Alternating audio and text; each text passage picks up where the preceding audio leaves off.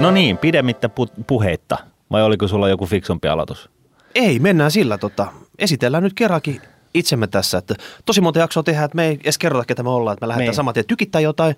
Mutta hei, kuuntelijat ja katsojat, Miikka Luukkonen. Martin Paasi. Ja kolmantena pyöränä, miten se nyt olisi, meillä on Mika Maliranta, toivottu vieras, äh, ollut monta, jotka on ehdotellut tätä asiaa okay. Twitterissä ja, ja näin Teillä on poispäin. fiksuja kuuntelijoita. Mm. Niin, tai sitten Twitter-seuraajia tai jotain, mutta tota, kuitenkin tervetuloa. Joo, Ki- kiitoksia, tämä on iso kunnia. joo, saadaan kerrankin vähän tason nostoa tähän sitten. Että silloin kun me ollaan Martinin kanssa tässä, niin tota, Se on se mitä jää on. vähän, vähän ohkaiseksi. Kiva, että rima nostetaan ylös. Mm. no ne tässä nyt paineita ainakin kohdallaan. Kiitos. No se, siis äh, vaikka olet aikamoinen julkishenkilö, niin, niin kertoisit sen niin ihan omin sanoin lyhyesti, kuka sinä olet? No mun nimi on Mika ja sukunimi on Maliranta ja mä oon taustaltani taloustieteilijä, itse käytän niin sanaa kansantaloustieteilijä, vähän ehkä täsmentääkseen sitä, että mun tutkimusala liittyy kansantalouteen. Tutkimusalana on tämmöinen talouden kasvun tutkiminen ja siihen liittyvästi erityisesti tuottavuuden kasvu.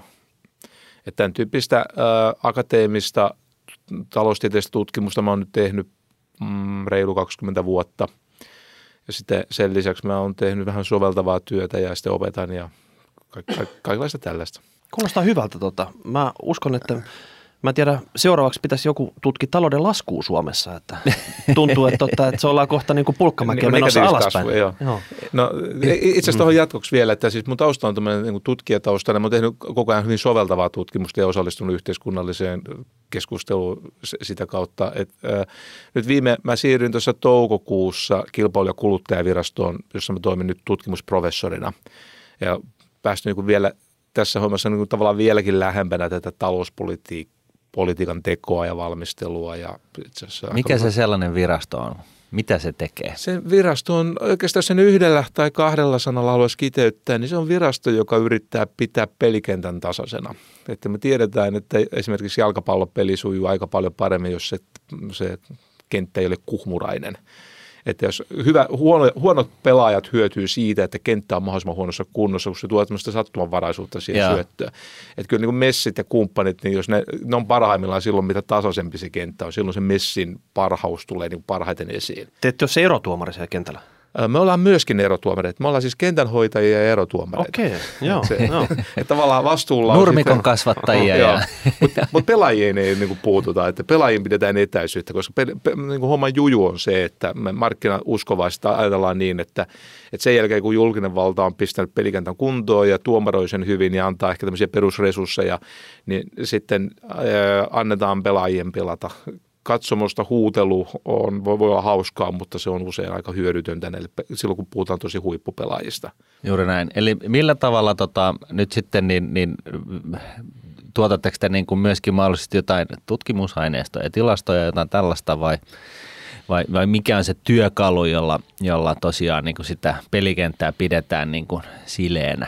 No tota, yleisellä tasolla siis yksi osa on tätä, niin kuin tätä valvontatyötä, eli esimerkiksi yrityskauppoja, kun tulee, tulee tehtäväksi, niin sitten tehdään tämmöinen arvio siitä tutkimus, tutkimus itse asiassa hyvinkin, viime vuosina eri, hyvinkin tutkimuksellista, eli yritetään katsoa sen yrityskaupan todennäköisiä seurauksia sille markkinatilalle, eli tuleeko siihen pelikenttään kuhmu Niin. sen yrityskaupan takia. Eli tuleeko siitä niin kuin val, niin kuin määräävä ää, markkina-asema, jolloin niin kuin Nimenomaan siitä joo. tulee... Niin kuin, kuhmuksi sitä. joo, joo. Eli te olette se taho Suomessa, joka aina ottaa kantaa näihin ja sanoo niin kuin joko peukku ylös tai peukku alas. Tai, Fuusio tai, saa tapahtua tai, tai, ei. tai sitten antaa jotain erityisehtoja, että millä se voi mennä Kyllä, läpi. se on juuri näin, joo. Eli se on, se on tämä itse asiassa Suomen kilpailupolitiikka liittyy hyvin tämmöiseen EU-kilpailupolitiikkaan, joka on itse asiassa aika laadu, itse asiassa hyvinkin laadukasta tota, toimintaa ja sieltä meiltä tulee tavallaan nämä niin kuin perus, perusasetelma tähän kilpailupolitiikkaan. Ja sitten kun me ollaan kilpailu- ja kuluttajavirasto, niin sitten myöskin meillä on tämä kuluttajan suoja,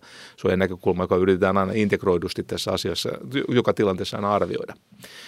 No se, tämä, kun kysyit tästä, me, että minkälaista tutkimustyötä tässä on tätä valvontaa ja sitten näitä itse yksittäisten tapauksien selvintä, selvittäminen. Nyt meillä on kilpailukuluttajavirastossa on nyt tuota, pikkasen uudelleen organisoitusta toimintaa. Siinä on perustettu tämmöinen vaikutusarviointiyksikkö, jossa mä nyt työskentelen siis tutkimusprofessorina ja siellä Tuuli ja Hakula Uusitalo tota, tutkimusjohtajana. Ja me tehdään myöskin sitten tämmöistä markkinaolosuhdeanalyysiä, ikään kuin yritetään arvioida, silloin ei etsitä syyllisiä eikä pahan tekoa, vaan yritetään saada selvyyttä, että millä toimialoilla tai missä, missä asioissa voisi olla ikään kuin lanaamisen paikka. Niin just, joo. Ja, ja sä sanoit, että sä oot äh, tota noin, niin, äh, varsinkin tutkinut äh, tuottavuutta ja tuottavuuden kasvua.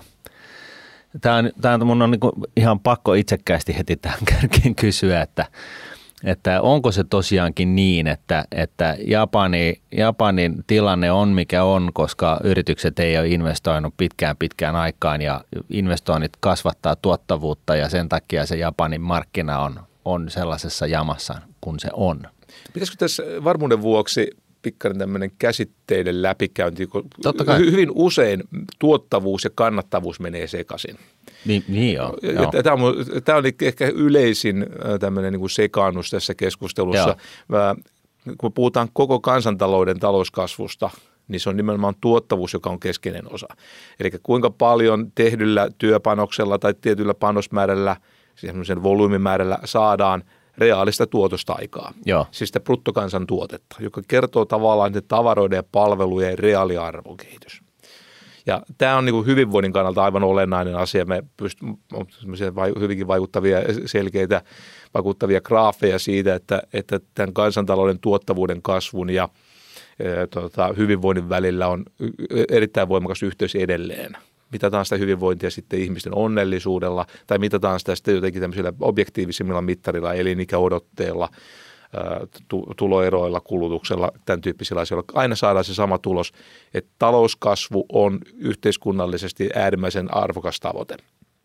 Ja sen keskeinen oikeastaan viime kädessä ainoa väline on tuottavuuden kasvu. Eli saadaan esimerkiksi tehdyllä työtuntimäärällä mahdollisimman paljon järkeviä ihmisten hyvinvointia parantavia palveluja ja tavaroita. Niin onko tässä, tässä nyt, että jos Suomessa olisi todella vahva väestönkasvu, niin se kasvattaisi taloutta, vaikka ei tuottavuus kasvaiskaan. Mutta nyt kun mennään sille ihan niin kuin melkein flättinä tässä, että, että saman verran suurin piirtein populaa kuolee, kun tota, syntyy. syntyy uutta ja nettomaahanmuuttokin ei se nyt kovin kovin vahva on, niin tota, sitä kautta ei tule mitään jeesiä talouskasvuun, eli kaikki hyvä pitää tulla tuottavuuden kasvun kautta. Se on just näin, että talouskasvu voidaan jakaa algebrallisesti kahteen asiaan, panosten määrän kasvuun ja sitten panosten tuottavuuden kasvuun. Se on itse asiassa näiden kahden summa. Ja niin kuin, niin kuin sanoit, että panoksista tärkeä on tietysti tämä työpanos. Jos se ei kasva, niin sitten tarvitaan jossain muusta lisää. Investoimalla voidaan lisää, lisätä pääomaa – ja se, sitä keinoa Suomessa käytettiin tosi rajusti vuosikymmeniä. Investointiasteet oli tosi korkeita. Se toimii aika kauan, mutta kun, kun investoidaan jatkuvasti, niin kun mm. sitä pääoma kasvaa ja kasvaa, niin sitten siinä on semmoinen ongelma, mitä taloustieteilijät kutsuu sen alenevat rajahyödyt. Eli tarkoittaa sitä, että sitten kun sitä pääomaa on jo tosi paljon, niin sen lisääminen vaikuttaa entistä heikommin siihen talouskasvuun. Tavallaan aika intuitiivinen ajatus. Marginaalihyöty laskee. Marginaalihyöty laskee. Näin. Ja, ja, mut, ja se, täältä tulee tavallaan toinenkin syy, että, että tätä kasvua voidaan niin tällä investoiminnalla kasvua, mutta viime kädessä se tuottavuus on ainoastaan se kestävä tapa tuottaa talouskasvua. Ja sitten se on nimenomaan hyvinvoinnin kannalta tärkeää, että siis sellainen talouskasvu, joka perustuu kovaan väestökasvuun – niin sehän ei paranna niiden kansalaisten keskimääräistä hyvinvointia. Ne tekee vain enemmän töitä ja sitten PKT kasvaa. Et tuottavuus on niin kuin siinäkin mielessä niin kuin erityisen kiinnostava ja tärkeä. Eikö tuottavuus on myöskin vihreätä talouskasvua? Joo, erittäin hyvä näkökohta. Siis se on paitsi, tämä on niin kuin todellakin tämmöinen ihmelääke suorastaan, koska se paitsi, että se on hyvinvoinnin kannalta hy- hyödyllistä, niin sitten se osa talouskasvusta – joka perustuu tuottavuuden kasvuun, niin se on ainakin kosher tämän niin kuin ympäristön kestävyyden kannalta. Koska se, sehän tarkoittaa just sitä, että sillä samalla resurssimäärällä saadaan enemmän hyvinvointia kasvattavaa vaikutusta. Tai toisinpäin, se sama hyvinvointia tuottava tavara, tavaroiden ja palvelujen määrä voidaan tuottaa entistä vähäisemmillä resursseilla. Okei, katsotaan ja, nyt Ja Tää on to- vielä, vielä laitettu yksi itsekäs kysymys tähän peliin, ja se on se, että, että tota, eh, koska siis itsekäs sikäli, että, että mietityttänyt itseäni ja kirjoittanut muutaman blogin aiheesta ja, ja, ja näin. Eh, Eikö se olekin niin, että se tuot, no vähän johdatteleva kysymys, mutta tuottavuuden kasvuhan on se, joka periaatteessa mahdollistaa sen, että, että talous voi kasvaa lainausmerkeissä ikuisesti. Loputtomasti joo. Eli viime kädessä tuottavuudessa on kyse. Yes. Tota, Yes! se on ideoita. Siis se, me ei tiedä milloin, ei meillä ihan varmaan tiedä milloin ideat loppuu. Minusta voi olla hyvin, aika turvallinen oletus, että kyllä niitä riittää hyvin kauan pitkäksi aikaa. Joo, yes. Mä vielä sitten just se, että mihin tämä tuottavuus usein sekoittuu, on tämä kannattavuus, joka on Joo. Yritysten näkökulmasta tietysti olennainen asia. Meidän niin mikrotaloustieteen oppikirjassa opetetaan, että yritykset maksimoivat kannattavuuttaan. Ja ää, se on, se on sukua tuottavuudelle, mutta se ei ole sama asia. Mm. Tuttu juttu, mä oon kansista lukenut muutama kurssi koulussa, niin nämä termit, nämä on hallussa. Okei, okay. mutta onko kuulijoille kaikilla? No en, sitä, sitä en tiedä. Tota, että mä luulen, että sieltä on kyllä jäänyt tota, nämä, nämä opiskelut tekemättä vielä. Mutta hei, nyt katsotaan Ei tilanne. sitä tiedä. Ei tiedäkään, mutta tota, se oli vaan semmoinen pieni tota, pushi siihen suuntaan, että jos nämä asiat kiinnostaa, niin sieltä kirjasta ne löytyy. Joo. Mitäs tota Suomineito, jos nyt puhutaan tästä vaan tuottavuuskomponentista, missä shapeissa Suomineito tällä hetkellä on sitten, että, että suhteessa nyt vaikka näihin korekilpailijoihin täällä? No tota, näinhän, näinhän tässä pääsi käymään, että nyt tämä ei ole, jos katsotaan vähän pidemmällä aikavälillä, nyt ei olla ihan niitä parhaita aikoja vietetä tässä tuottavuuden suhteen. Ehkä nyt voi sanoa, että vielä huonompia aikoja vietettiin joku aika sitten, että, että niin kuin tässä ollaan taas pikkuhiljaa kohentamassa tilannetta. Siis tuottavuuden kasvu Suomessa oli loistavan ja mainion välimaastossa pitkään. Milloin? No mm, 80-luvulla, 90-luvulla oli pieni semmoinen kuoppa, mutta sitten tietysti tämä 90-luvun jälkipuolisko oli aika loistavaa. Me tiedetään, että, että mitkä näitä suomalaisen tuottavuuskasvun ajureita oli Nokia ja sen ympärillä oleva klusteri. Paperiteollisuudella on hyvin mainio tuottavuuden historia takana. Ää, eli- Takana. mä, mä en puhu vielä edessä, Joo, mutta takana okei. on ainakin. Niin, Joo. ja, ja, tota, ää, sitten, sitten tuli tämä hyvin tunnettu kaksoista kolmoisisku, joka globaali finanssikriisi ja siihen sitten sattui Suomella vielä tämmöinen kokonaisen klusterin, ää, jos ei nyt mureneminen, niin ainakin jonkinlainen vajoaminen. Ja sitten meillä on paperiteollisuudessakin on erä, on toimiala, jossa on, joka on ollut tiettyjen elinkaarihaasteiden edessä. Et, äh, sanotaan, että siinä 2008 paikkeilla Suomi diippasi, äh, sukelsi syvemmin kuin oikeastaan mikään muu maa, verrokkiksi sopiva maa tässä tuottavuudessa. Ja se kuop- kuoppa on ollut syvä äh, ja se on ollut myöskin leveä. Okei. Okay. Et siinä mielessä, mutta tämä kannattaa laittaa isompaan perspektiiviin, että me nyt aika tarkkaan tiedetään, että mi- mitkä, mitkä on siellä keskeisiä syitä, että meiltä niin kuin hajosi, meiltä katosi ikään kuin tämmöistä eräänlaista teknologista pääomaa, kun meillä tavallaan se osaaminen, mikä oli äärimmäisen tuot, tuot, tuonut hyvän tuottavuuden, niin kun se mureni, niin meiltä, niin kuin, meiltä tapahtui niin kuin pommi, meiltä räjähti vähän tuotantokapasiteettia Eli pois. tässä oli semmoinen, että Suomi oli siihen asti semmoisten isojen yritysten iso maa. Sitten kun nämä isot yritykset ajo miinaan, niin, Niin. niin ei ollut tavallaan tätä startup-skeneä siinä vaiheessa, missä olisi niinku alkanut kuhina käydä ja se uusi nousu. Me oltiin siellä Kuopassa, katsottiin sinne yrit, ylöspäin Kuopan reunalla, että miten sinne pääsisi sieltä ylös. Niin, nehän oli isoja sen takia, kun oli niin hyviä. Niin. Siis me, oli, me olimme niin kuin hyvän menneisyyden niin kuin, tota, Uhreja. vanke, niin, uhreja. Et siis se paperiteollisuuden firma oli iso ja se on ihan ymmärrettävä. Ne oli tosi hyviä ja hyvät, hy, toimivassa markkinataloudessa hyvät kasvaa suuriksi. Itse suurissa yrityksissä ne on tavallaan hyvä merkki, että jotain on ollut hyvin ainakin menneisyydessä. Mm. Mutta se, se, minkä sä tuossa viittasit, niin se, se tavallaan sitten se pulma tulee, että, että mitä sitten kun käy, kun ne munat, ne pari munaa, jotka ovat siellä korissa, niin sattuu hajoamaan – näitä sattuu kaikille maille joskus. Mm. Meillä, meillä on taloushistoria täynnä maita, tota, jossa on mennyt pitkään hyvin ja sitten on mennyt huonosti. On sattunut joku tämmöinen, niin kuin taloustieteilijät kutsuu negatiivinen teknologiashokki. Joo.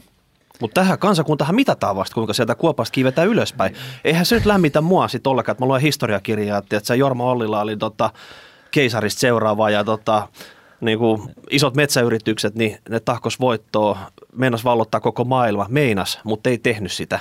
Että tota, tavallaan tämä me ollaan sen verran vanhoja, että meitä lämmitti se kyllä silloin, kun me oltiin vähän nuorempia Niin. siihen aikaan. Mutta tota, mut sitten tietysti aina pitää olla katso sinne tulevaisuuteen.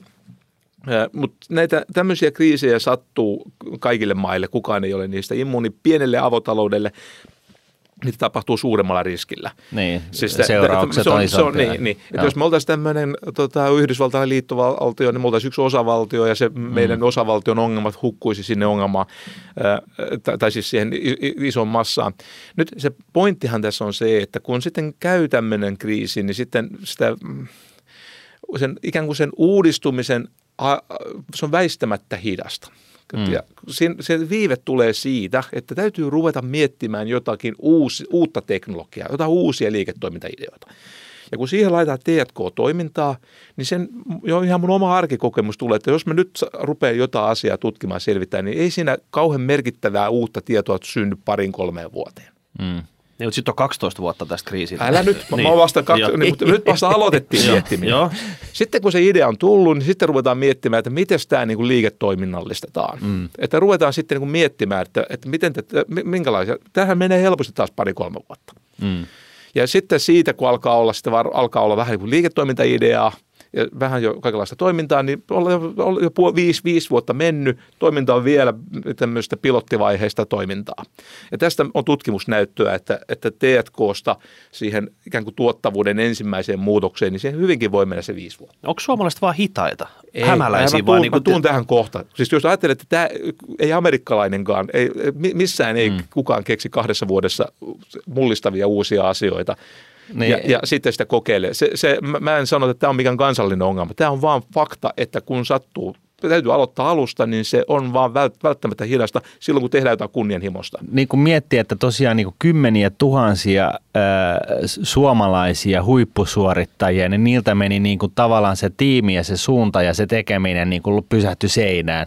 Niin kestäähän siinä niin kuin jonkun aikaa, kun tämä porukka saadaan niin kuin, Miettimään uusia asioita. miettimään uusia asioita ja keksimään uusia asioita, jotka, ja, jotka sitten osoittautuu vielä sillä tavalla, että siellä ehkä on liiketointa ja sitten kun sitä tutkitaan, niin siitäkin tippuu puolet kyydistä ja näin poispäin. Kunnes me saadaan sellainen iso hotspot, joka sitten alkaa imaaseen näitä huipputekijöitä taas niin kuin jonkun liiketoiminnan idean taakse.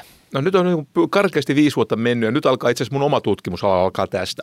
Eli sitten on tullut sen vi- noin viiden vuoden, nyt nämä on tietysti hihaetaan keskiarvoja ja keskiarvoa, mutta peruspointti ehkä on niin kuin tu- tullut selväksi. Sitten alkaa liiketoiminnan rakentuminen kansantalouteen, joka tarkoittaa startup-yrityksiä, uusien yrityksien markkinoille tulla. Siis se ei ole nyt se uusi idea, jota on vähän testattu ja ruvetaan, ne yrittävät skaalailla. Me tiedetään tutkimuksesta, että tämmöinen karkea luku, että uusista yrityksistä – niin viiden vuoden päästä on ehkä alle viidennesenä elossa. Että se vaan on, alkaa niin sanottu, mitä taloustieteessä kutsutaan tämmöinen market experimentation. Mm. Tulee valtavasti suuria yrityksistä, joista pääosa epäonnistuu. Mm. Ja pieni osa onnistuu, ja sitten ne, ja silloin kun tämä markkinatalous toimii tosi hyvin, niin tämä, luo, tämä on nyt sitä luovaa tuhoa. Niin se, Joo. se tarkoittaa sitä, että ne yritykset, jo, joilla nyt sitten loppujen lopuksi oli se onnea myöskin löytää se just se oikeanlainen, ta- oikeanlainen tieto ja oikeanlainen tapa käyttää sitä, ne alkaa laajentua. Ne alkaa palkkaamaan lisää väkeä ja ne rupeaa skaalaamaan. Ja sitten samaan aikaan ne, joilla oli huo, jotka oli huono-onnisempia, ne rupeaa niin vähentämään väkeä ja sitten se väki alkaa sitten etsiä uutta työpaikkaa. Siirtyy niin kuin Ericssonilta Nokialle silloin aikana tai tämä. Tämä, tämä on semmoista, mitä mä, mikä mun tutkimusura on niin kuin oikeastaan ehkä pää, niin kuin tärkein osa, jota, jota on tehnyt. Niin, niin, kun tätä tutkimusta on tehty, me ollaan yritetty Ari Hyytisen kanssa parissakin jutussa niin kuin vähän haarukoida, että, että kuinka aikaa vievää tämä prosessi on. Siis tämä valikoituminen ja sitten se, että työntekijöiden pitää löytää uusi, se, pitää löytää se yritys, joka tietää, miten tämä homma pitää tehdä. Joo. Niin me ollaan helposti semmoisessa kymmenessä vuodessa. Meidän meidän tutkimustulos oli se, okay. että se on noin kymmenen vuotta ennen kuin se siitä lähtökohdasta se tämä prosessi on kehittynyt niin, paljon, niin pitkälle, että se alkaa näkyä kansantalouden tasolla. Mm. Kato, kun ne pienet yritykset, ne ei niin algebrallisesti näy näissä PKT-luvuissa, kun ne on niin pieniä. Niin. Että niistä uusista, se kansantaloudellisesti niillä on merkitystä näillä startupeilla vasta sen jälkeen, kun ne on suuria. Ja se, se suuruuskaan ei riitä, että pitää olla sekä suuria että tuottavia. Mm. Jolloin meillä on taas se kymmenen vuotta. Eli nyt jos me vedän yhteen, että, että minkälaista niin kuin aika, aikaperspektiiviä tässä niin kuin on lupa odottaa silloin, kun johonkin, johonkin kansantalouteen iskee tämmöinen voimakas kriisi, niin kuin Suomessa tapahtuu, niin 10-15 vuotta on ihan realistinen oletus. Okei, toi Fudis-analogia, niin Suomi haluaa pois sieltä pelikentältä 10 vuotta nyt. Et siellä on, tiiätkö, muut maat on niin kuin, tota, pelannut keskenään ja tiiätkö, tehnyt vaikka kuinka monta rysää ja ottanut kaikki massit omiin liiveihin siellä – kaikki tämä tuottavuus on satanut sinne ja Suomi on vasta niin kuin rakennellut jotain taktiikoita siellä pukukopissa ja tota, on nyt kohta palaamassa sinne gameihin takaisin. Olen eri mieltä. Jos me katsotaan tätä asiaa kansantalouden kannalta, katsotaan nyt sitä tutkimus- ja kehitystoiminnaa, mm. joka on nyt sitä, sitä ensimmäisen stepin valmistelua niin se, sehän, sehän niin kuin, jos me katsotaan kaikkia ylös, koko yritysjoukkoa, niin siinähän me tiedetään tunnetusti, että se voi, kasvoi hyvin voimakkaasti tutkimuspanostus, sitten se rupesi romahtamaan siitä 2008, se tullut alas. Ja se on herättänyt hirveästi huolta. Mm. Nyt kun siitä tilastosta otetaan pois sähkö- ja elektroniikkateollisuus, eli se, missä tämä Nokia-toiminta on ollut. Katsotaan siis muuta yrityssektoria. Niin se T&K-panostus on kasvanut itse asiassa hämmästyttävän voimakkaasti ja tasaisesti koko tämä periodi. Okei. Eli meillä, on, meillä, on, me, meillä panostus on itse asiassa lisääntynyt niillä muilla toimialoilla, siis se, joiden tarkoitus on korvata tämä hukkunut laiva. Joo. Mutta kun se tutkimustoimintakin on juuri semmoista, niin kuin tässä vähän niin aika selväjärkistä, että ei sitä kannata heti nostaa tappiin, koska sun täytyy löytää ne oikeat tutkijat ja se on, se on kumulatiivista touhua. Ja sitten kun katsotaan vielä tarkemmin tätä tutkimus- ja kehitystoiminnan rakenteellista muutosta, niin siellä erityisen paljon tämä T&K-panostus on lisääntynyt täällä ICT-palveluissa. Mm, eli informaatio, informaatio-ohjelmistoa ja kaikenlaisia tällaisia. Taloustieteilijänä tuo on ainakin kahdesta syystä äärimmäisen kiinnostava sektori, jossa niin kuin, jos mietitään, että missä T&K-toiminnan toivoisi kasvava. Se on ensinnäkin tietysti auringon nousun aloja, kaikki tietää, että tämä ollaan asioiden ytimessä, mutta se mikä on myöskin niin kuin, ikään kuin täydentävä argumentti, että tällä toimialalla tuotetaan sellaisia välipanoksia, joita käytetään muilla toimialoilla. Eli jos näillä T&K-panostuksilla saadaan entistä parempia informaatiojärjestelmiä, entistä parempia ohjelmistoja ja kaikenlaisia tällaisia, niin ne hyvät panokset hauttaa muiden toimialojen yrityksiä, jotka käyttää sitten näitä järjestelmiä. Ja tähän mä, mä oon jossain aika paljonkin luottavainen siitä, että, että nyt meillä on nyt 10-15 vuotta niin kuin takana. Meillä on paljon, jos mennään tarkemmin tilastojen taakse, niin meillä on paljon rohkaisevia signaaleja, että meillä korjautuminen on ollut jo käynnissä – se ei vaan näy näissä PKT-numerossa. Se näkyy T&K, esimerkiksi T&K-panostuksen toimialarakenteessa muun muassa hyvinkin kauniisti. Nyt, nyt tulee sitten tiukka kysymys. Mitkä on ne viisi lupavinta firmaa, jotka kohta pörssilistautuu, jotka sitten tekee sen, sen tota noin niin, ää, uudet Nokiat? sen tekee markkinamekanismin paremmin kuin kukaan ennustaja. Sen, sen, jos jotain me taloushistoriassa opetetaan, niin tota, näiden, näiden ö, yrityksien nimeäminen on mahdoton tehtävä. Tämä on kuuluisa juttu, että kun saa näitä jotain palkintoja, nämä vientiyritykset, joku lupaavi yritys, niin mikä niiden konkurssiriski on seuraavan viiden vuoden aikana. Tämä markkinatalouden yksi upa, upea piirre niin kuin historiallisesti näyttää mm. olevan se, että se on paras mekanismi itse asiassa seulomaan ne jyvät takanoista. Kyllä. Oliko tämä, pätikö tämä pelkästään nyt tälle yksityiselle puolelle vai oliko tässä mukana myös se mitä tapahtuu täällä julkisella puolella sitten. Että mikä, mikä se tuottavuusosuus siellä on vai polkeeko se niinku väärää suuntaa tai paikallaan tai tämä on yksi kansantalous. Kaikki vaikuttaa kaikkeen. Niin, no sehän on suurempi osa, osa kansantaloudesta se julkinen puoli? Tuo oli hyvä sä, kysymys. Mä sä, puhuin sä, yrityksistä. Sä hymyilit. Ne, ketkä ei näe, että sä tota videomatsku, niin mä... Tää täytyy leikata oikein nyt. ei, kun mä hymyilin sen takia, kun se kysymys oli tota, asioiden ytimessä. Mä to, to, on hyvä aina olla sillä mielessä analyyttinen, että eritellä kansantalous niin semmoisiin osajoukkoihin, joissa mm. toimii eri mekanismit. Meillä on, meillä on julkinen sektori jostain syystä tekemässä tiettyjä asioita. Että se, että tietyt asiat tehdään julkisella sektorilla ei ole arvottu missään vaiheessa, niin, vaan kaikilla on päädytty siihen, että joitakin asioita hoidetaan julkisella puolella ja sitten joitakin yksityisellä puolella. Mm. Ja kun näin on, niin ei ole tavallaan syytä olla kauhean yllättynyt, että se toiminta on niin monessa mielessä erilaista, koska ne tekee erilaisia asioita. Mm. Me tiedetään, että sinfoniaorkesterin tuota, tuottavuuden parantaminen on varmaan paljon vaikeampaa kuin kännyköiden tuota, Kyllä. kehittäminen. Ja opetustoimessa ainakin menneisyydessä vielä, kun ei tämä informaatioyhteiskunta ollut niin pitkällä, niin oli varmaan vaikea, ainakin silloin oli paljon vaikeampaa peruskoulun tuottavuutta parantaa, siis mm. siis tässä tehokkuusmielessä kuin jotain muuta. Toisaalta tämä informaatioyhteiskunnan muuttuminen on kyllä tarjonnut mun mielestä nyt aika hyviäkin lupauksia myöskin julkiselle sektorille vähän niin kuin. Mutta jos nyt lautetaan niin kuin lyhyellä lauseella vastataan tähän kysymykseen, niin nyt puhuttiin, eikö niin, yksityisestä? Nyt puhuttiin nimenomaan yrityksistä. Mä puhuin, ja mä julkisen sektorin on tähän asti sivuttanut kahdesta syystä. Yksi, että ne tekee hyvin erilaista asiaa, mm. ja sitten tähän osittain tähän liittyy on se, että kun mä puhun tästä luovan tuhon mekanismista siellä yrityspuolella, niin se luova tuho ei sellaisenaan ehkä nyt se ei ainakaan toimia, enkä ehkä se nyt ei usein edes sovikkaan sinne julkiselle sektorille mm samalla tavalla. Sanottua niin sen kyllä muistutan, että kyllä julkisella sektorillakin tietynlainen haaste on juuri se, että, että nämä rakenteet muuttuisivat tuottavuutta ja tehokkuutta parantavaksi. Se, se on sitten jo vähän poliitti, poliittisempi kysymys. Lähinnä tämä, tässä on se ehkä ongelma, mitä mä näen, että tämä julkinen sektori, kun se on semmoinen rahareikä, siis oikeasti, jos nyt nostaa kissapöydälle, ja totta, se syö entistä enemmän ja on niin tarve korottaa veroja ja tukahduttaako se tämän yksityisen puolen kokonaan. Nyt siellä on niin orostava nousu lähtenyt käyntiin näillä monella toimialalla sitten, mutta tota, sitten kun sinne lämästää kunnolla tota, lisää veroja ja sun muuta, niin tota, loppuksi se siihen sitten. Tota... Kana, kanan lento lähtee tota, tipahtaa yhtä nopeasti alas kuin sinne lähtikin sitten. Jos mä yritän nyt tota, summeerata taloustieteellistä tutkimusta siitä, että mikä on julkisen sektorin koon vaikutus talouskasvuun – sitä on tehty aika paljon, niin mun summeeraus on se, että se yleinen johtopäätös on se, että sieltä ei tule kovin, kovin vahvaa selvää viestiä siitä, että julkisen sektorin koko vaikuttaisi talouskasvuun jotenkin erityisen negatiivisesti. Vaikka Va- se, on... vastaus on, vastaus on yksityiskohdassa. Olennainen kysymys on se, että mihin se julkinen sektori käyttää niitä veroja. Siis se verojen määrä ei vielä selitä, vaan se selittää, mihin se käyttää niitä. Mm. Onko se kulutukseen vai ikään kuin kasvuun? Niin, kasvun edellytyksiin. Mm. Ja Pohjoismaat pärjää hyvin näillä kovilla veroasteilla ja yksi keskeinen selitys on, että kun sitten katsottu tarkemmin, että mihin ne laittaa, niin siellä on koulutukseen laitettu enemmän kuin monissa muissa maissa.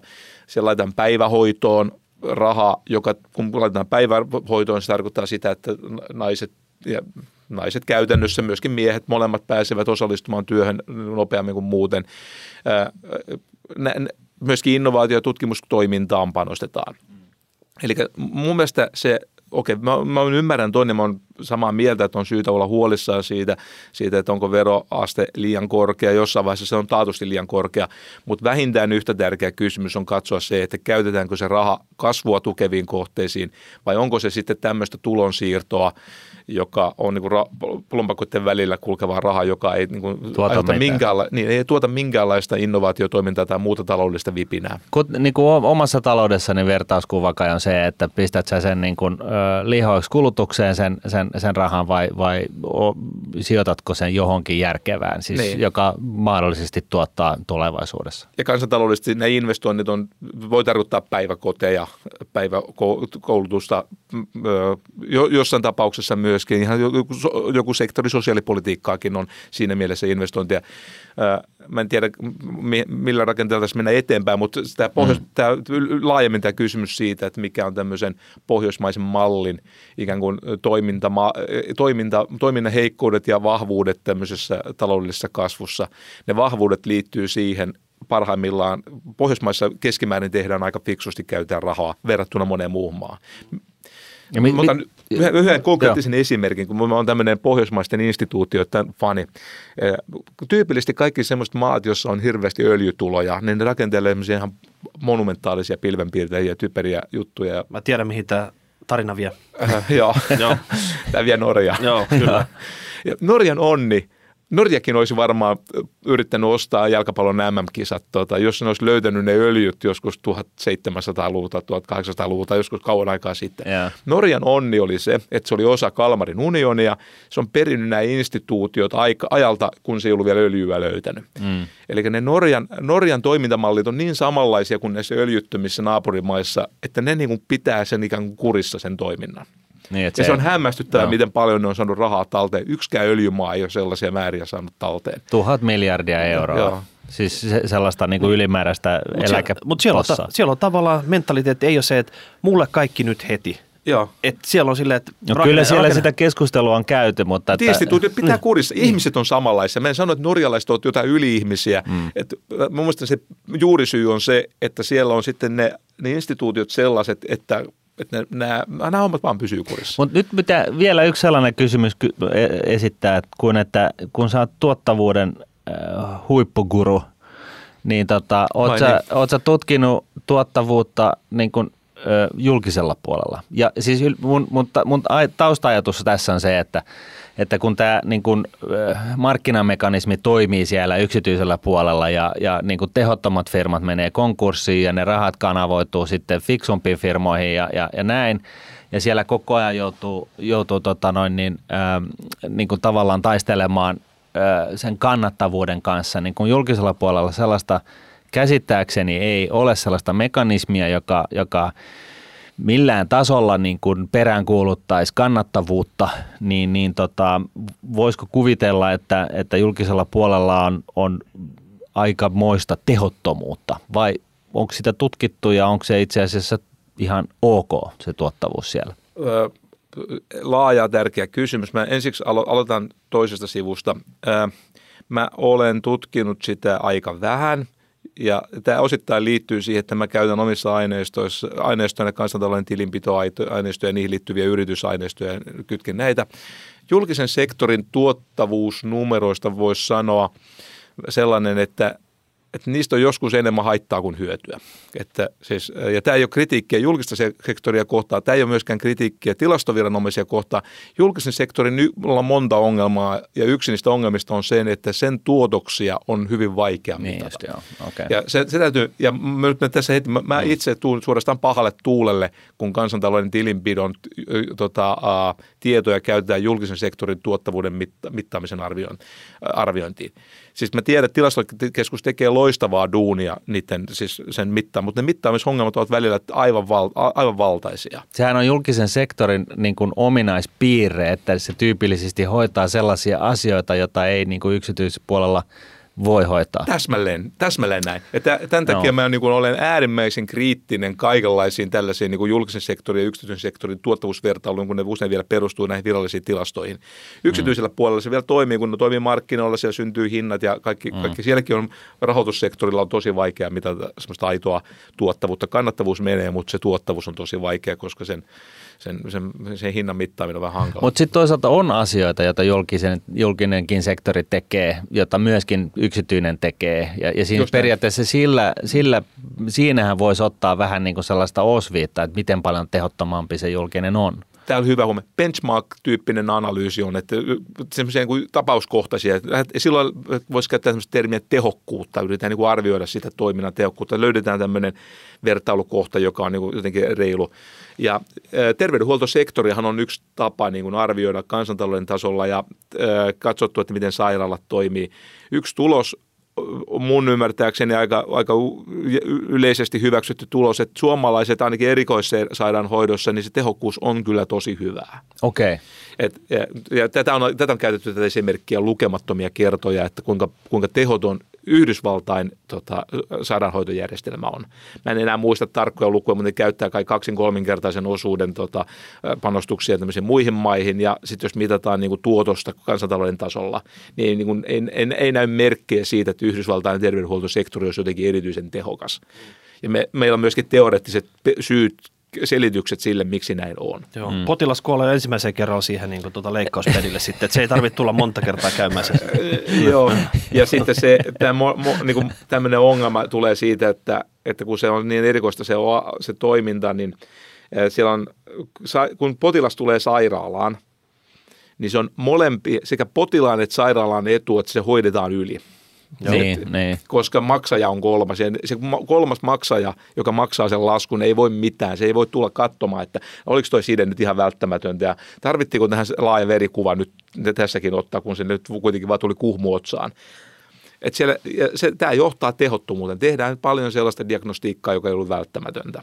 No niin, mutta nyt kun päästiin tähän Jenkkilään, niin, niin tota, päästään ehkä niin kuin pitkän intron jälkeen, niin tässä on paljon muutakin ollut mielenkiintoista aihetta, niin, niin tota, tähän niin kuin, viitottamaan aiheeseen tälle päivälle. Ja se oli, se oli tällainen kuin, että pohjoismainen hyvinvointiyhteiskunta, enemmistön tyranniaa, kumpi tuottaa vahvemman yhte- yhteiskuntamallin, kollektiivinen hyvinvointi vai yksilön vapaus rajoittamattomaan menestykseen. Eli suomennettuna, niin, niin onko niin kuin, siis kumpi malli oikeasti pärjää? Nyt kun on, on, on katsottu jotain Jeff Bezosin varallisuutta ja, ja sen firman arvonnousua tässä, kun se päivässä nousee yhtä paljon kuin Helsingin pörssin koko markkina, markkina-arvo, niin, niin tota, suunnilleen, niin, niin tota, on herännyt vähän niin kuin huolta siitä, että että jos Yhdysvallassa oliko se nyt niin, että 400 varakkainta omistaa enemmän kuin 150 miljoonaa köyhintä amerikkalaista – ja, ja tota, näin ollen nämä varakkaat niin kuin imaasee kaiken, niin kuin, kaiken niin kuin varallisuuden pois markkinoilta ja yhtä lailla ne ei myöskään kuluta kuin 150 miljoonaa kansalaista. Ne ei osta 150 miljoonaa teepaitaa, ne 400 varakkainta. Ne ei käy lääkärillä, ne ei käy ravintolassa ja ne ei osta Tesloja ynnä muuta. Niin se tavallaan niin kuin rikkoo sen niin kuin puhtaan kapitalismin ja, ja, tota, ja, ja nyt sitten niin jos, jos näin, tähän on selkeä niin kuin huoli. Nyt sitten niin kuin versus sitten tämä Pohjoismaa, missä, missä välillä niin kuin, ö, tuntee sellaisen tuskan näissä ylisuorittajissa, jotka oikeasti luo näitä työpaikkoja, että niitä niin kuin tavallaan hyljitään ja syl, syljeksitään niiden päälle ja niiden sitten vielä perään laitetaan veroja ja jos sä uskallat lähteä maasta, niin kohta tulee sillekin veroja ja, ja siis tavallaan tämä, tämä on vähän niin kuin sellainen ahdistava yhteiskunta ehkä ainakin niin kuin joissainkin tapauksissa tällaisille ylisuorittajille, niin, niin kumpi tässä, mikä, tämä, mikä on niin kuin tämä oikea tulkinta? Kumpi on nyt sitten se, se niin kuin parempi versio vai onko se jonkunnäköinen kompromissi näistä kaikista? No kyllä mä, tässä on kompromissin ihailija. Mä oon tämmöinen Kalmari Unioni fani, että mun mielestä se on niin säälittävintä, mitä tapahtui 1521, vai milloin se oli, kun tämä, tämä lupaava tota, pohjoismainen liittovaltio hajosi. Vakavammin siis se, tämä, tämä pohjoismainen blokki on täällä sellainen, joka mun mielestä on ratkonut tämän, tämän ikään kuin tämän kaupankäyntitilanteen hyvin. Meillä toimii kuitenkin markkinat, me toimitaan hyvinkin markkinatalouslähtöisesti. Se ei, sekään ei tietenkään johdu pelkästään siitä, että täällä asuvat ihmiset olisivat erityisen viksuja, mm. mutta siihen on, Siperia on opettanut, nämä on pieniä avotalouksia ja se, se on niin kuin pakottanut ottamaan markkinat niin tosissaan. Ja se näkyy niin monella tavalla, se toistuu kaikissa näissä maissa. Mä en, en nyt kiistä, etteikö yrittäjyydellä ole kaikenlaisia esteitä, mutta kun mä oon yrittänyt katsoa näitä yrittäjyysindeksiä, niin eihän Pohjoismaat ole kuitenkaan yrittäjille mikään kauhea, kauhea helvetti. Kyllä täällä niin kuin aika innovatiivisia yrityksiä tuu, pär, ovat pärjäilleet, ovat globaaleja huippuja. Enkä puhu... Koulutettua työntekijää löytyy naapurista ja Joo, ja, vierestä. Ja, ja verotus, verotus mennään pääomaveron suhteen avulla, joka ei ole ihan kauhean korkea. Et ky- kyllä mm. Pohjoismaissa on otettu niin kuin laajasti ottaen kuitenkin, jos me otetaan jotain vertailukohtaisesti että etelämästä Euroopasta, niin kyllä mä nyt sanoisin, että markkinatalous on todella paljon paremmassa kunnossa Pohjoismaissa kuin keskiverto eurooppalaisessa mu- muussa maassa. Että sä pyörittäisit mieluummin pizzeria täällä kuin Italiassa? no jos et tuommoisella toimialarajauksella tee, niin en, en usko, tuohon en uskalla sanoa, mutta tota, mä itse asiassa hyvinvo, eikä, hyvinvoinnin kannalta on äärimmäisen tärkeää, että syntyy semmoista yritystoimintaa, joka on äärimmäisen innovatiivista, eli perustuu niin kuin, mm. tota, radik, aika usein radikaaleihin innovaatioihin. Tässä suhteessa Pohjoismaat nyt erityisesti pärjää aika hyvin. Nämä innovaatiotilastot kertoo siitä, että meillä tulee paljon patentteja, meillä on paljon tutkimus- ja kehitystoimintaa. Siinäkin mielessä tota, asiat ovat niin kuin hyvässä kunnossa Mm. Ja mistä se johtuu, niin mun perusvastaus on se, että meillä on instituutiot kunnossa ja markkinataloudesta huolehtiminen niin, on yksi. Niin, koulut, koulut on päiväkodit ja koulut, jotka synnyttää niin kuin koulutettua työntekijää, joka sitten myöskin on kannustetaan niin kuin tekemään ja menestymään ja, ja, ja näin poispäin. Otetaan tavallaan niin kuin viiden ja puolen miljoonan asukkaan Suomesta niin kuin kaikki teho irti, tai niin kuin ainakin suhteellisesti Joo. paljon enemmän teho irti siitä per capita kuin, kuin, kuin tota, ehkä jossain muualla. No Mut, tähän, jos mä, anteeksi keskustelu liittyy just tuohon, että se missä Pohjoismaat on ihan tutkitusti vahvoja on tämä niin sanottujen mahdollisu, mahdollisuuden tasa-arvon niin kuin ylläpitämisestä. Siis se, että meillä kun on tämä, joka maassa on tietynlainen jakauma oikeita talentteja ja se ei nyt ole aina välttämättä se lahjakkain kaveri, se, sen isä ei ole se kaikkein rikkain. Mm. Ja, tota, ja, ja tämmöisen pienen kansakunnan kannalta on äärimmäisen tärkeää, että, että, että nämä tulevat Einsteinit löytyy riippumatta siihen, että minne kaupungin osa ne sattuu muuttamaan. Ja kun Markus Jäntti ja kumppanit ovat ihan maailman johtavissa taloustieteellisissä tota, tutkimuksissa tota, sitä arvioinut eri kansantalouksia, että miten tämmöinen niin kuin sosiaalinen liikkuvuus toimii eri maissa. Siis se, että missä maassa – jos sä satut niin kuin al, hei, matalamman, alemman sosioekonomisen asem, asemaan niin kuin syntymään. Eli köyhäksi. Köyhäksi suomeksi, niin minkälainen sun mahdollisuus on nousta sinne, sinne rikkaaksi. Rikkaaksi, niin, no suhteellisesti niin. rikkaaksi. Joo. Niin se, nämä tämä pohjoismainen Tai menestyväksi. Menestyvä ehkä parempi sana joo, jo, koska tämä, mi, mitä nyt on tavoitellutkin elämässä. Nimenomaan, joo. Jotkut tavoittelee niin kuin kuuluisuutta ja tota, hyviä ideoita, urhe, tiede, tiedetavoitteita, mutta menestys on hyvä sana. Politiikka, viulunsoitto, niin, kaikki. Kaikki nämä, joo. joo. Et ei puhuta aina vaan rahasta. Joo. Okei, mutta siis joku tämmöinen hybridi olisi ehkä se kaikkein optimaalisin, eli tavallaan tota, pohjoismainen yhteiskunta ja sitten vähän semmoista markkinataloudesta twistiin siihen mukaan. Sä tarkoitat sitä, että tässä saattaa nyt olla jotain semmoisia käsijarruja, mikä estää Suomen kansantaloutta ihan täysin nyt maksimoimaan tätä potentiaalia, oli se tuottavuus tai joku muu. Onko nämä ne rakenteelliset uudistukset, mitkä... Vai mitkä, oliko tota, se niin, että se pohjoismaalainen malli on itse asiassa niin kuin täydellisessä balanssissa? Onko se tuunattu jo niin kuin ihan tota, Ei mikään, siis sehän on hyvä järjestelmän, on yksi ominaisuus, että se korjaa koko ajan itseään. Et Pohjoismaassa, mm. jos ajatellaan, niin kuin Tanska oli vaikeuksissa 80-luvulla, se oli, se oli tosi surkeassa tilanteessa, mutta siellä Tanskassa tehtiin tosi voimakkaita rakenteellisia uudistuksia ja sen takia... Mitä ne oli? Siellä työmarkkinoiden, ehkä konkreettisen työmarkkinoiden joustavuutta lisättiin aivan valtavasti. Ja nyt niin kuin tanskalaiset työmarkkinat... Mitä se tarkoittaa? Se tarkoitti muun muassa sitä, että Tanskassa irtisanominen on todella helppoa. Okay. Eli, eli se, se työntekijä, jos se ei ole tuottava, niin se, yritys arvioi, että tuo työntekijä ei ole tämän yrityksen kannalta tuottava, niin se voi vähän samalla tavalla kuin se voi, jos ei he, sanomalehti ei ole enää tyydytä, niin voi lopettaa sen tilauksen. Niin. Ja, eli irtisanominen on helppoa. Okay. E, ja ja tietysti oli paketti, oli Pohjoismaassa, kun tämmöinen paketti saatiin, niin sitten sen to, vastapuoleksi oli sitten hy, tota, työttömyyskorvausjärjestelmä on äärimmäisen antelias. Eli kun ihminen se saa helpot, menesti, helposti menettää työpaikkansa, mutta kun se joutuu työttömäksi, niin sen työttömyyskorvaustaso voi olla alussa tosikin korkea. Se voi luokkaa 90 prosenttia. Niin just, eli että se, sille annetaan se armon aika, että se saa vähän funtsia ja miettiä, minne se hakee nyt seuraavaksi. Make sense. Ja tämä on ollut osa pakettia. Ja sitten tämä pakettia, tämä on toinen, vielä kolmas osa tätä pakettia, paketti on se, että Tanskassa panostetaan todella paljon näihin, näihin työelämän palveluihin ja tota, tämän tyyppisiin asioihin. Ja myöskin annetaan rahaa ihmisille, että ne voivat kouluttaa itseään. Niin just, okei. Okay. Okay, mutta me, sori vaan, mutta meitä ei Tanska kiinnosta niin kuin, tota, yhtään. Me ollaan vaan niin kuin Suomineidon asialla täällä rahapodissa. Niin, mitä sun paketissa on niin kuin Suomi-neidolla. Mitä täällä nyt pitäisi tehdä sitten?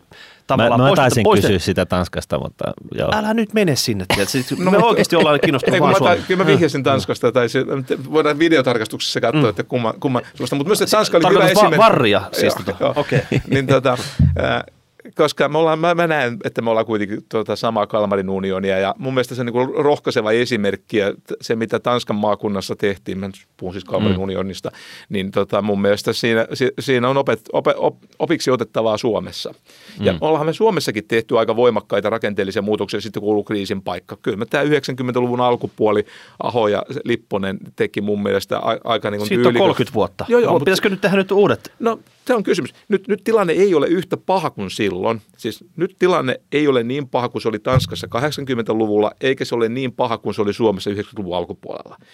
Mutta tämä luottavuus tulee siitä, että meidän tilanne ei ole niin paha kuin se oli silloin, mutta jos se tästä vielä pahenisi, niin kyllä mä oon, mä oon optimisti, että sitten vi, me tarvittaisiin ehkä sitten kriisi, että nämä rakenteet... Niin, mutta, eikö se niin, no, varautua, että tehdä etukäteen, eikä tarvitsisi kriisin kautta siitä uusiutua? No, kyllä toi on ihana maailmassa, mä oon samaa mieltä, että olisi parempi, mutta... Niin. Eikö mä mietin just sitä, että et, et, et, tota, tyypillisesti niin, niin ihminenhän ei reagoi asioihin ennen kuin joku kuolee johonkin liikenneristeykseen tai tota, tai talous menee niin kuin oikeasti niin pohjamuutiin, että niin kuin nyt ei ole vaan niin kuin kaikki, kaikki tajuu, että okei, että tämä, tämä, tässä käy niin kuin oikeasti huonosti, jos ei nyt tartuta näihin asioihin, jotka kaikki kuitenkin koko ajan ymmärtää, vaikka ne niin kuin pitää omia puoliaan. Et, et, et, et, tota, et, et, mutta EKP on puhunut paljon siitä, että näitä rakenteellisia muutoksia nyt tarvittaisiin ihan hemmetisti, että tällä niin kuin, tällä määrällisellä elvytyksellä ja tota, matalalla korolla, niin, niin sillä ei, ei, ei sillä pysty antaa niin kuin tekohengitystä. Et se on vähän niin kuin, että EU on letkuissa ja Suomi on letkuissa, että, tota, että, että me pysytään niin kuin hengissä ja, ja, ja tota, näin, mutta se tuottavuus ei parane ja, ja peräänkulutetaan koko ajan rakenteellisia muutoksia. Mitkä on ne rakenteelliset niin, muutokset? Niin, diagnoosi. Siis potilas on siinä, mutta mikä on se nyt mitkä se on, mitkä on niin top kolme rakenteelliset muutokset, mitä Suomeen tarvitaan? Ennen kuin mä vastaan tuohon, niin mä myöskin muistutan sen, että meillä oli isompi kriisi neljä, viisi vuotta sitten. Meillä oli kustannuskriisi ja me, se, ainakin se oli puoli, se oli helpohko vaiva, joka korjat, korjattiin näillä, näillä sopimuksilla silloin. Kikyllä. Kikyllä ja siihen liittyvillä asioilla. Tota, äh, nyt meidän kustannuskilpailukyky on merkittävästi parempi kuin silloin. Eli yksi, yksi ongelma, jos ei ole ratkaistu, sitä on kuitenkin iso paljon korjattu. Ja mä olen niin samaa mieltä, että meillä on ollut korjaamatta sitten tämä toinen ongelma, tämmöinen julkisen talouden rakenteellinen alijäämä. Mitä se tarkoittaa? Siis sitä, että me julkinen val, valta, ne ne tulot eivät vastaa kuluja ja, ja tätä vastaamattomuutta ei voi selittää suhdannetilanteella. Eli tämä, tämä, se on niin kuin, oikeastaan suhdannetilanteesta riippumatta me meillä on semmoinen nyt tilanne tässä, tässä meidän paketissa, että me velkaannutaan tavalla – joka voi johtaa myöskin semmoiseen hallitsemattomaan niin kuin spiraalinomaiseen velkaantumiseen, joka mä, välttämättä johtaa lopulta sitten siihen, että, että onko, asiat... se niin kuin, onko se kunnilla nyt avoin shekki tehdä hommia, että sitä kautta se tulee, vai missä se niin kuin suurin syy tässä sitten on? En mä uskalla tässä nyt yhtä suurinta syyllistä ruveta nimeämään, kun on kun ongelma näin laaja. Me uskalletaan, niin... me, tämä on rahapodi, tämä ei mikään neutraali ohjelma. Täällä haet, kukaan ei tiedätkö, jaksossa aina löytyy syyllinen. Se on ihan selvä Joo, homma. No se ja sen, sen, jälkeen tulee sitten kuulijoilta palautetta. ja sitten tota, sit me sen jälkeen seuraavassa jaksossa sitten vähän pyydellä anteeksi. Että tota, Mun Anna palaa. Mun, no mä itse, uskon, että optimaalinen ratkaisu on pienten purojen politiikkaa, että et se ja asteittain tapahtuvaa. Siis meidän kulu, julkisella, talo, julkisella taloudella on liik, liian paljon menoja – niitä pitää ruveta leikkaamaan. Nyt olisi parempi hetki kuin keskimäärin, koska nyt me ei, ei olla laskusuhdanteessa. No, mitä se mit, tarkoittaa? Se, se tarkoittaa, että porukkaa pihalle sitten vai? Porukkaa pihalle tietyissä tilanteessa juustohöylällä. Ehkä jostain kohdassa höylätään pikkasen useammalla kerralla. Se on poli- tämä kuuluu politiikkaan päättää sitten, että miten tämä mm. tavallaan näitä, niin kuin, mutta sitten myöskin tämä yhteiskunnallinen keskustelu. Mun mielestä se paketti, tämä on poliittinen valinta mutta kuluja on vähennettävä siis sille pysyvästi, ikään kuin rakenteellisesti ja tuloja on lisättävä. Et näillä kahdella se toimii. Siis eli, eli siis, siis, siis tota, tämä niin julkisen puolen ää, tuottavuus ei ole nyt sitä, mitä se voisi olla. Se on kolmas elementti. Tietysti tämä julkisen sektorin tehokkuuden parantaminen. Okei, okay, kolme keinoa. Joo. Ö, ö, veroja lisää. Mä aloitan tästä sun, Joo, sun suosikista. Mm, mm. menoja pienennetään – ja sitten tehostetaan toimintaa. Kyllähän mm. tämä esimerkiksi tämä, nämä sote-uudistukset, niin on, onhan niillä mun ymmärtääkseni aidosti pyritty siihen, että tätä tehokkuutta kasvatettaisiin tässä toiminnassa. Näillä kolmella elementillä tämä, tämä vaje saadaan kuntoon. Eli se raha, mikä nyt niin kuin julkiseen sektoriin menee, niin se on enemmänkin menee tällaiseen niin sanottuun kulutukseen eikä investointeihin, joka on sitten niin kuin järkevää Mm, no menee siinä iso osa päiväkoteihin, kouluun, tut, tutkimukseen, itse asiassa niin vähän vähemmässä määrin. Tässä, nyt, nyt mä, nyt mä, ei, mä ei, okei. Okay. Eikö, mä, mä haen tätä. Mä haen sitä leikkauslistaa nyt. Joo, mutta tota, odota. Et, tota, et, et joku, oli, joku oli järkevä, se oli se investointi, ja joku oli tätä syömävelkaa kulutusta, mistä, josta nyt on pakko sillä, oli se juustohöylä, juustoraaste, ihan sama, että niin kuin jollain tavalla meidän täytyy nyt niin kuin palotella sitä, mistä ne miljardit tulee. Ja me puhutaan varmaan miljardeista. Se, se, se, se, se syy, miksi mä kysyin ton oli nimittäin se, että, että, että tota, onko meillä niin kuin siis periaatteessa se julkisen ää, niin kuin kulun, ne, ne julkisen sektorin menevät rahat, niin meneekö ne niin kuin järkevästi jakautua sillä tavalla ikään kuin tällaisen, joka, joka parantaa niin kuin tulevaisuuden näkymiä, vai meneekö ne niin kuin, palaako ne niin kuin rahat roviolla? Koska jos, jos se kuitenkin menee niin kuin fiksusti tulevaisuuden investointeihin niin kuin laajassa merkityksessä, niin eikö nyt pitäisi ottaa ihan helvetisti velkaa, kun sen kuitenkin saa niin kuin negatiivisella korolla ja sadaksi vuodeksi. No pitäisi olla aika varovainen, koska tota, kyllä pitää kuitenkin laittaa sellaisiin kohteisiin, jotka aidosti ovat investointeja, aidosti kasvattaa. Ei ole ihan helppoa löytää. On myöskin helppo löytää sellaisia asioita, mm. joiden vaikutus voi olla negatiivinen. Että ei tämä nyt pelkällä rahalla ratkea. Että tässä nyt oikeasti pitää vaan löytää myöskin sellaisia asioita, joilla on niin tarvetta. Että kyllähän Japani yritti tämmöistä, että ne suurin piirtein rakentivat teitä toisensa viereen silloin 90-luvun alkupuolella, kun ne yritti saada niin kuin taloutta vauhtiin. Joo. Ei, ei se Japani nyt mihinkään niin kuin syöksy, ylöspäin syöksyyn ole lähtenyt missään vaiheessa. Mm. Et tota, kyllä ei, ei tähän ole helppoa lähteä. Ja sitten mä menen, kun se piru on yksityiskohdissa, mä, nä, mä olen näitä tämmöisiä niin kuin nopeasti heitettyjen leikkauslistojen kriitikko siinä mielessä, että kun me ollaan nyt rationaalinen yhteiskunta, niin mun mielestä se kuuluu olla asteittaista. Meillä on erilaisia arviointineuvostoja, jossa sitten kun tehdään näitä leikkauspäätöksiä, ne tehdään sillä tavalla, että ne pyritään arvioimaan etukäteen ne vaikutukset, että yritetään oikeasti laskea, että jos tuosta leikataan nyt puoli miljardia, niin tosi mahdollisimman huolellisesti lasketaan ne kaikki seuraukset talouskasvuun, myöskin nämä sosiaaliset kustannukset, ja yritetään löytää ne vaihtoehdot, että mistä sen puolen miljardin leikkaaminen on kaikkein vähiten tuskaisaa. Siis se aiheuttaa tuskaa kaikkialla. Se on, ei, ei, niin naivi ei pidä olla, että puoli miljardia ei voi, voisi leikata ilman, että se sattuu ja tuhoaa työpaikkoja ja tuntuu pahalta. Se vaan, mm.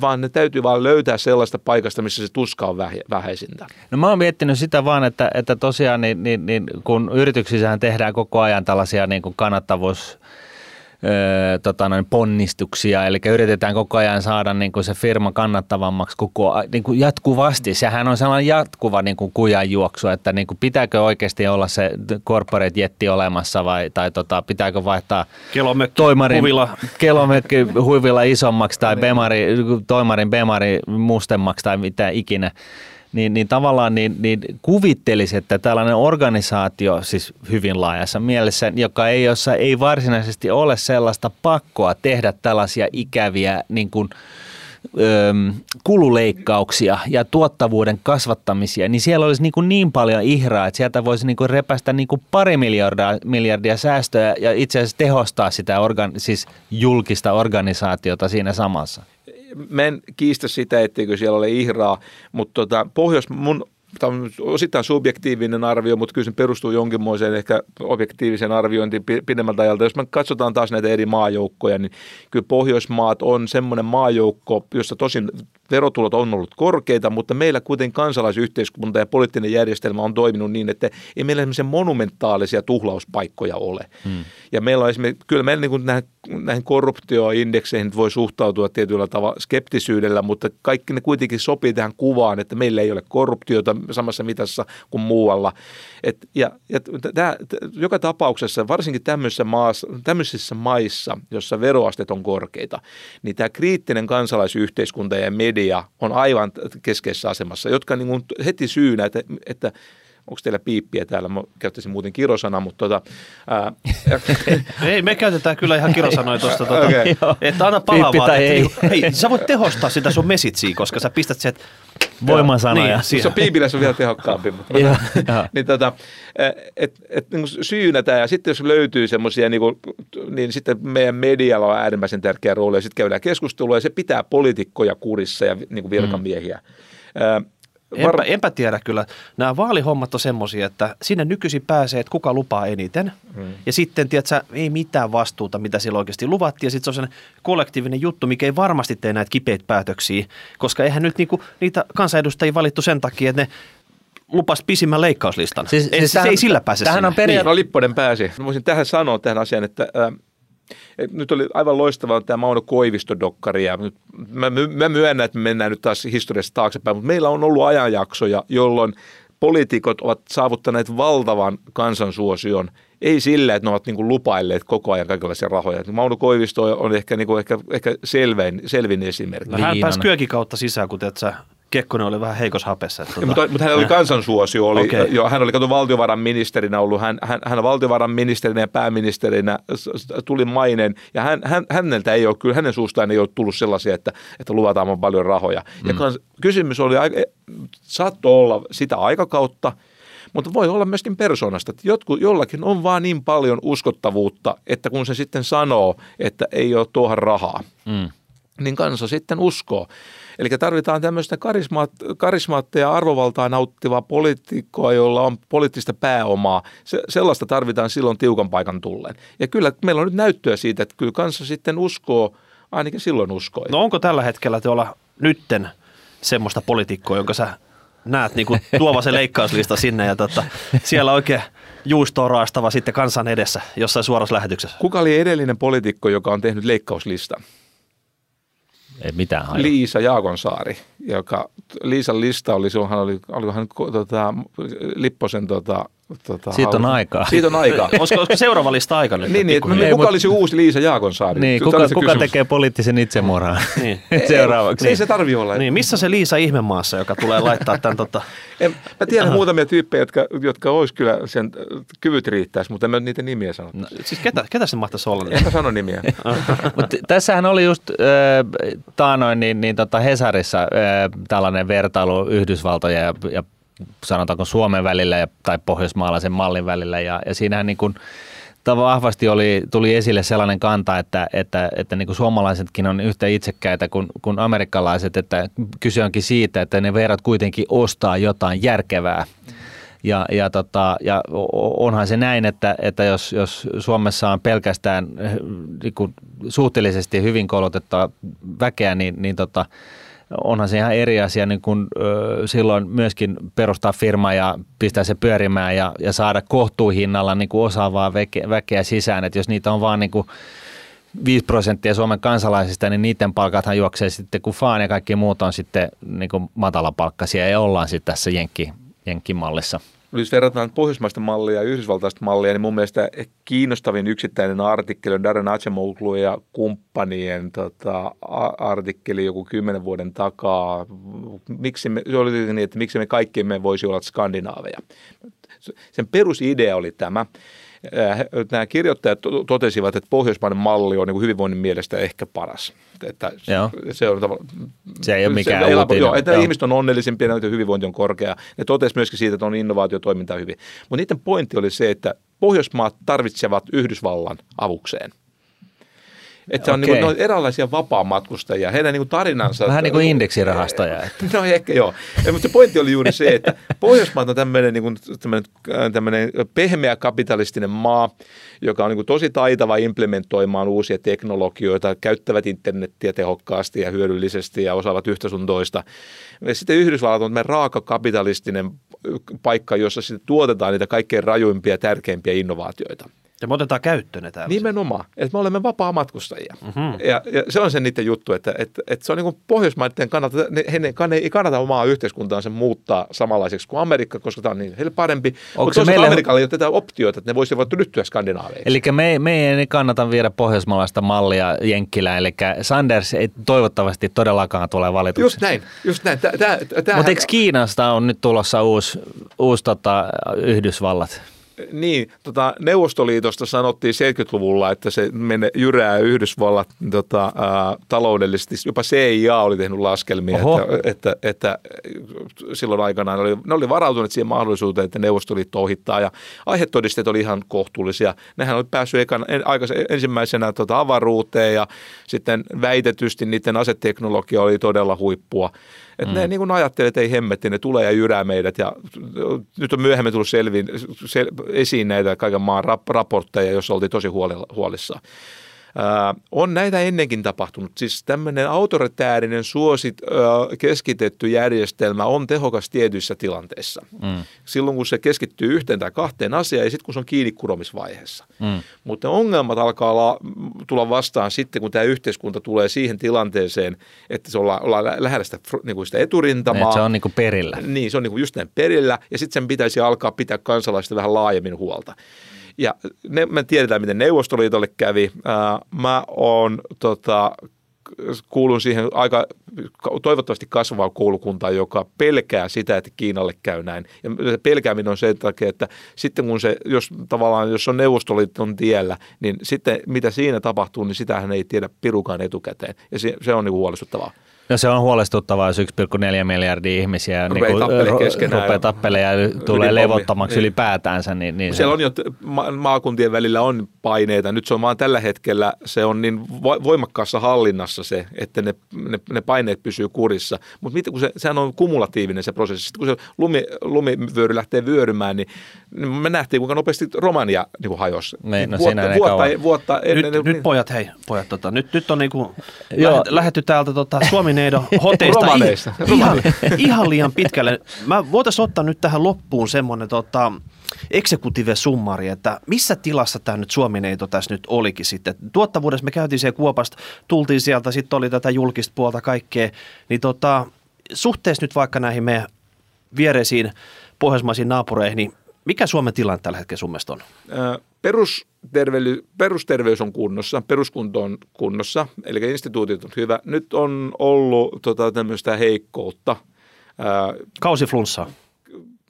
Pidennetty kausiflunssa on musta Aha, hyvä. okei, okay, joo, krooninen semmoinen. Niin no, kuin, no, no, pel- pelkohan on se, että tämä tulee krooniseksi, mutta, mutta mä on kuitenkin tässä, kun menee niiden tilastojen taakse sinne yritystasolle, siellä on dynamiikka toimii, työpaikkoja sekä syntyy että tuhoutuu, T&K-toiminta on löytänyt uusia aloja ja se on lisääntynyt siellä. Mä oon luottavainen, että tuo, tuo töhinä alkaa, ja se alkaa, on alkanut kun näkyy ihan viime vuosien mm. luvussa, niin se, alkaa, se jatkaa tämä elpyminen tässä seuraavina vuosina, jos ei töpiksetä lisää. Okei. Okay. Ja mun, kyllä mä, niin mä oon aidosti sitten kyllä huolissaan siitä, että onko meidän tota, tämä julkisen talouden tasapainon huolehtiminen nyt sitten sillä tavalla kestävällä pohjalla. Eli suomeksi, Suomen eidolla on läskiä, sitä pitää joko laihduttaa, leikata tai rasva imu, niin sillä saadaan se kondikseen. Sitä sä tarkoitat varmaan. Äh, en, ole, en varma. Okei. Okay. Kielikuva oli niin laaja, mutta mm. ma- mahdollisesti. Mm. Hei, me lopetellaan tältä erää tässä. Mika Maliranta, sä oot kans podcastaja. Mistä sun podei löytää? Mun pode löytää kaikista tota, näistä palveluista, mistä ne jaetaan. Eli kun laittaa Apunen ja Maliranta, niin niitä löytyy Spotifysta ja ties mistä. Mistä aiheesta, mistä aiheesta te puhutte siellä? Me puhutaan niin kuin talouspolitiikasta, taloudesta, yhteiskunnasta. Ja, ja me, me, tämä meidän, meidän podcast on tehty, tehty yhteistyössä Temmin ja KKVn kanssa, että me puhutaan sitten niitä, niitä aiheita, joita on heille läheisiä. Eli työ- ja elinkeinoministeri. Jo- Joo, työ- ja elinkeinoministeri ja kilpailu- ja kuluttajavirasto asioita, kuluttajan suojelusta, kilpailusta, mutta me puhutaan sitten paljon muustakin. Onko teillä vapaat kädet roustaa ketä vaan siellä sitten? on, meillä on vapausasteissa ei ollut mitään pulmaa. Okei. Ni, niitä ei ole koeteltu kertaakaan. Siihen tietysti pikkasen auttaa se, että vaan toinen meistä on virkamies. No niin. Aha, okei. Okay. Hei, ei muuta kuin kiitoksia kuulijoille. Tältä erää laita kommenttia tuohon alle, laita hashtag rahapodi, rahapodi.nuune.fi. Mikä sun fiilis on Suomineidon tilasta? Onko meidän tämä analyysi kunnossa vai tota, vähän kroonista flunssaa pukkaa, mutta tota, saadaan vielä se kondikseen vai, vai mitä pitäisi tehdä? Joo, kiitoksia. Joo. Kiitos. Rahaa.